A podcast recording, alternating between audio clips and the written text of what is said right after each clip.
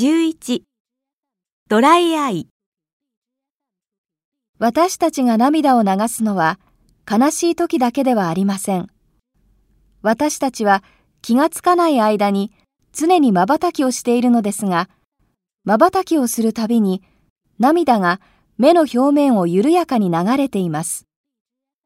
しかし、パソコンを長い時間使っていると、瞬きの回数が減ります。そうすると、涙の量も減ってしまうので、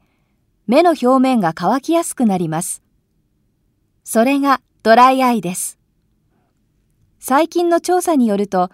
パソコンを使う仕事をしている人は、3人に1人がドライアイであることが分かりました。ドライアイは特に乾燥した部屋で長い時間パソコンを見ている人に多いのです。ドライアイをそのままにしていると目の病気になる恐れがあります。パソコンを使うときには、時々瞬きをしたり、目薬を使ったりすることで、目の乾燥を予防できるそうです。